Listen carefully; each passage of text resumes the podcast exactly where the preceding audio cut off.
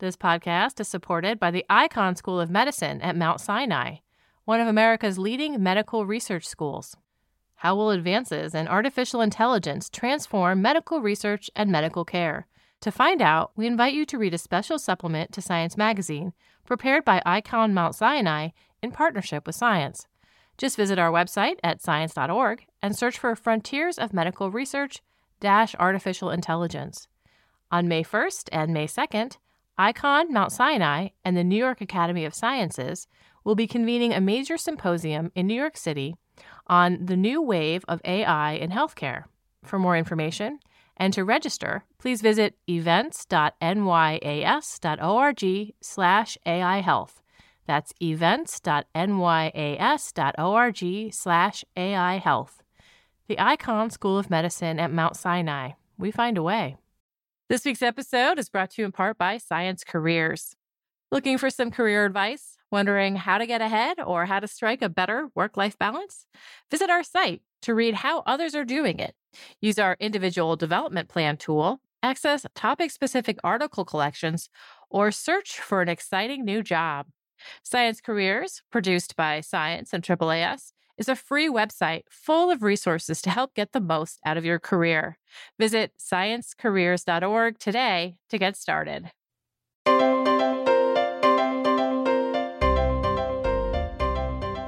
Welcome to the Science Podcast for August 29th, 2014. I'm Sarah Crespi. In this week's show, we talk about the microbial footprints we leave in our homes, and David Grimm is here with a roundup of daily news stories. Support for the Science Podcast is provided by AAAS, the American Association for the Advancement of Science, advancing science, engineering, and innovation throughout the world for the benefit of all people. AAAS, the Science Society, at www.aaas.org.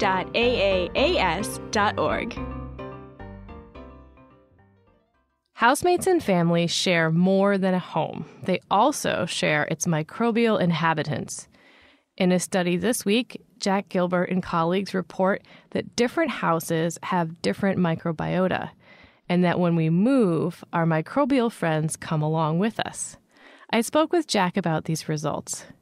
The Home Microbiome Project is an effort to try and understand the modes and routes of transmission, almost like a roadmap of bacterial transmission between people and surfaces in a home.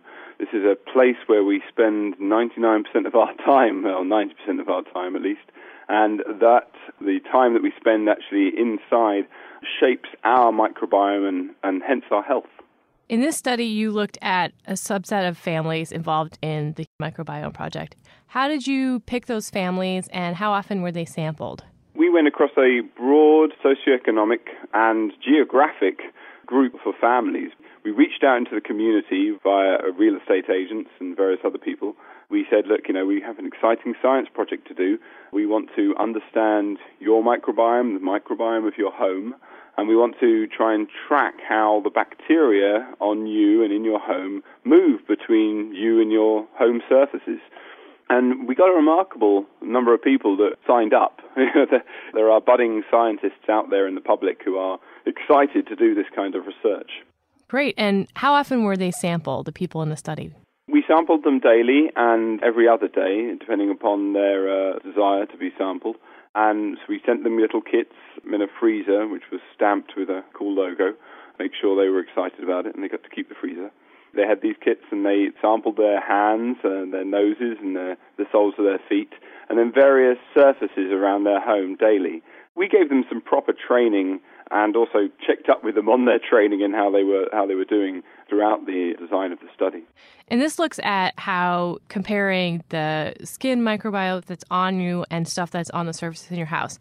How do microbes move between those two places? If you think about it, um, especially from your hands and your feet, we also did the nasal passage, but on your hands and your feet, every time you touch something, you touch the wall or a light switch or a doorknob or even the floor with your feet, you leave a little bit of subcutaneous oil. We, all carry this oil across our skin. You leave a lot of that oil behind. And also you shed skin cells. in that oil and on those skin cells are bacteria. So you're depositing large quantities of your own bacteria from your body into the surfaces of the home on a regular basis. But it goes the other way. You know, when you're breathing in at night, you're consuming quite a large quantity of bacteria in the air. So all the dust, um, mostly from your own skin, is now being recirculated back into your body. But also, if you have a dog, a cat, or pets, you also consume the bacteria that they shed into the environment and you take that back into your body. Also, every time you touch a surface, if there are bacteria on that surface, there will be exchange. So it, it goes both ways. Right. And when you looked at the microbes carried on family members or members of a household, how do they compare, you know, within the family, within the home, and then to other families and other homes? We found some very exciting evidence about the similarity between a family and the difference between families and even the difference between people in a home. Families, people living inside a property become more microbiologically similar. So they share more of their own microbes, especially if they're physically interacting. We had a, a unique instance when we had a lodger living with a young couple. The young couple were obviously physically interacting based on their microbiological profile, but the lodger looked very different. So you could identify a physical relationship in those three. But if you look at a young family with two young children who are constantly physically interacting, you just don't see that variance they all look quite microbiologically similar. And yet, still, you can identify there are four individual people there. Remarkably, your home and your family have a unique fingerprint. So the home looks like the microbiological fingerprint of your family. And so every family we went to had their own unique fingerprint in the home. Hmm. And so there was a lot more similarity inside the house than say between houses. So it's not, oh, this is the kind of bacteria that grow on walls or this is the kind of bacteria that you find on kitchen counters. It's much more about who lives there and what their contributions are. Absolutely. I mean, there's different levels of similarity. So you and your family will leave the strongest imprint. You are the primary driver of the bacteria living in your home. But still, there are different bacteria which will survive on different surfaces. So it's like the bacteria have been sub-selected from your family's microbiome, and the ones that can survive on the floor will survive there. The ones that can survive on a doorknob will survive there. And so, you know, the floor is often made of different material to a doorknob. So it, it, it makes sense. It's like if you shed your bacteria into a rainforest versus a desert, you're going to see differences in what can survive. You also were able to follow people from one house to another when they moved. What did their microbes do in that scenario? We looked at three families that were living in one property and then they moved from that property into another property. We studied them for two weeks in the old property and then four weeks in the new property, and their microbiome in the old property looked indistinguishable from the microbiome in the new property. So, you know, essentially what we were looking at was a transfer of the microbiome from their old, old property to their new property, but we thought, well, maybe that's just too simplistic. Everybody had a unique microbiome in their property, as I said, but these people seem to be transferring their microbiome from an old property to a new place. And we were like, well, you know, uh, that, that seems to be too rapid. But then we had a, one couple that moved from a hotel into a new home. And the hotel microbiome was nearly identical to their microbiome and to the microbiome of their new home. So they had transferred that microbiome from the old property, the hotel, to the new property in under 24 hours. You know, the humans colonize and their bacteria colonize. Yeah, absolutely. The microbiome transferred from the humans is like their fingerprint that they leave behind. It's their calling card for any property they live in. And what happens when an individual moves out of a home? Is their imprint left behind for very long? So we see that on different surfaces and for potentially different individuals that they have a different exchange system. So if somebody leaves the home, goes on a business trip or, or goes away for a couple of days, different surfaces will show a decay in their microbial profile compared to all the other people in the house over different time frames. So we actually did this in, in three different instances. An adult child living with his parents, one father living with a young family, and a man living by himself. And in all three of those instances, the signature of that person decayed in 24 to 48 hours after they left. But it was different for those different people. So, what's the forensic potential of this kind of research? We were talking about being able to distinguish whether or not a person, you know, has been in a house very long or has left recently. Is that something that this research could be used for? The great thing about this data is, like J. Edgar Hoover, who went around trying to organize the fingerprint database across the United States to create the FBI's fingerprint database, we have the potential to understand the microbial fingerprints of people and how they relate to their environment now. So we know that people leave a unique microbial fingerprint behind in the places that they frequent. We are following this up with other studies soon, but essentially what we're looking at is the potential to identify the microbial signatures of individuals wherever they go. So, yeah, you could tell if somebody had been in the property within the last few hours or the last few days. You could identify when they were last there. You could identify who they were if you had their microbial fingerprint in a database. Remember, we all have a unique and reasonably stable microbial profile.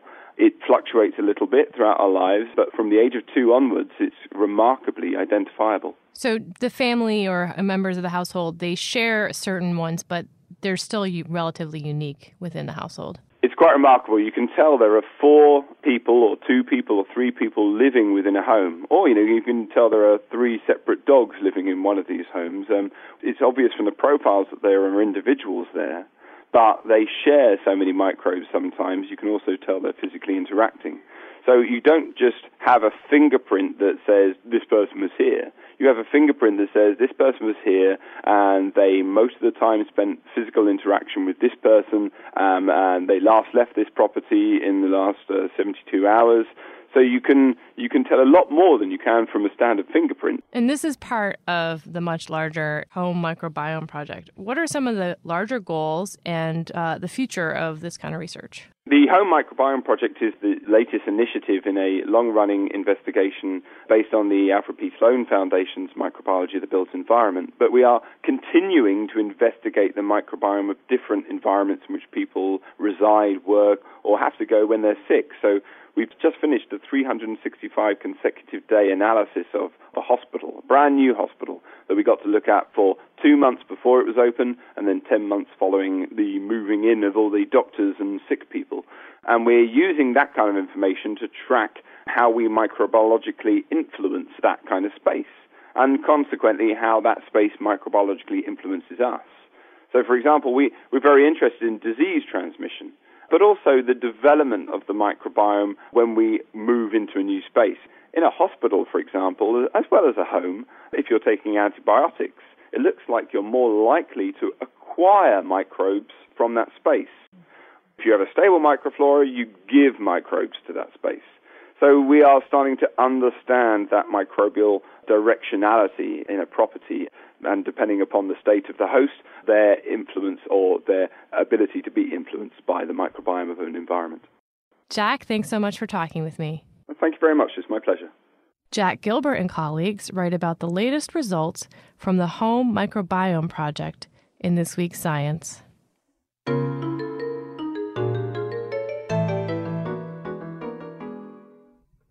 Now we have David Grimm, the editor for our daily news site. He's here to talk about some recent online stories. I'm Sarah Crespi. First up, we have a story on what makes humans so nice to each other. Humans are much quicker than other primates to help out others in need, be it a person or a puppy. How did we get to be so, so altruistic? One theory is that we rely on each other for raising our children, and this trait underpins cooperation in general. So, Dave, what other animals raise their young cooperatively? Well, actually, the animals that do that tend to be animals that are not closely related to us, which is kind of surprising. Animals like about 10% of birds are cooperative breeders. And when we say cooperative breeding, we mean that the mothers are getting help from relatives and sometimes even non relatives raising their offspring meerkats and uh, New World monkeys like tamarins and marmosets. What's really interesting is that much more closely related species to us, like chimpanzees, are not cooperative breeders. So somehow in our evolutionary history, our deep deep, deep ancestors didn't have this cooperative breeding. And then somehow just the human line, at least among the great apes regained this ability. And also, humans tend to be a lot more altruistic. So there's been this idea that perhaps the two are linked. To look into this, the researchers came up with a way to get primates to share, like sharing machinery. Even human children were able to use this. And how did it work? Well, there's actually a video of it on the site that you can check out. But basically, they had a couple of animals side by side, and one could pull basically a board that would bring a treat. And for some primates, it was insects. For the human children, it was Smarties candy, something that they really wanted. What was key to the experiment is that one individual could pull the board so that the treat would get closer and closer, but that individual could never get the treat. It was only the other individual that could get the treat. So it was sort of a test of pure altruism. Are you going to help somebody next to you who you might not even know help get a treat, even if you can't get it yourself? Right. And so after looking at trends in sharing among these various primates, who came out as the most generous? Well, it turns out, as the researchers sort of suspected, that the species that were the cooperative breeders tended to be much more altruistic in this test. Cooperative breeding is closely linked with altruism in this study, but now I have to ask where did cooperative breeding come from? Well, one idea is that as our species first moved from life in the trees to this much more precarious existence in the savanna and woodland environments, it became very, very difficult for women to raise children on their own. They really needed a lot of help. So we had to evolve this ability to help each other out. Otherwise, our species wouldn't have survived. And the legacy of that carries over to today, where we're still much more likely to help each other out than a lot of other animal species are. Next up, we have a story on extraterrestrial clouds. The headline of this story is Water Clouds Detected Seven Light Years Away from Earth.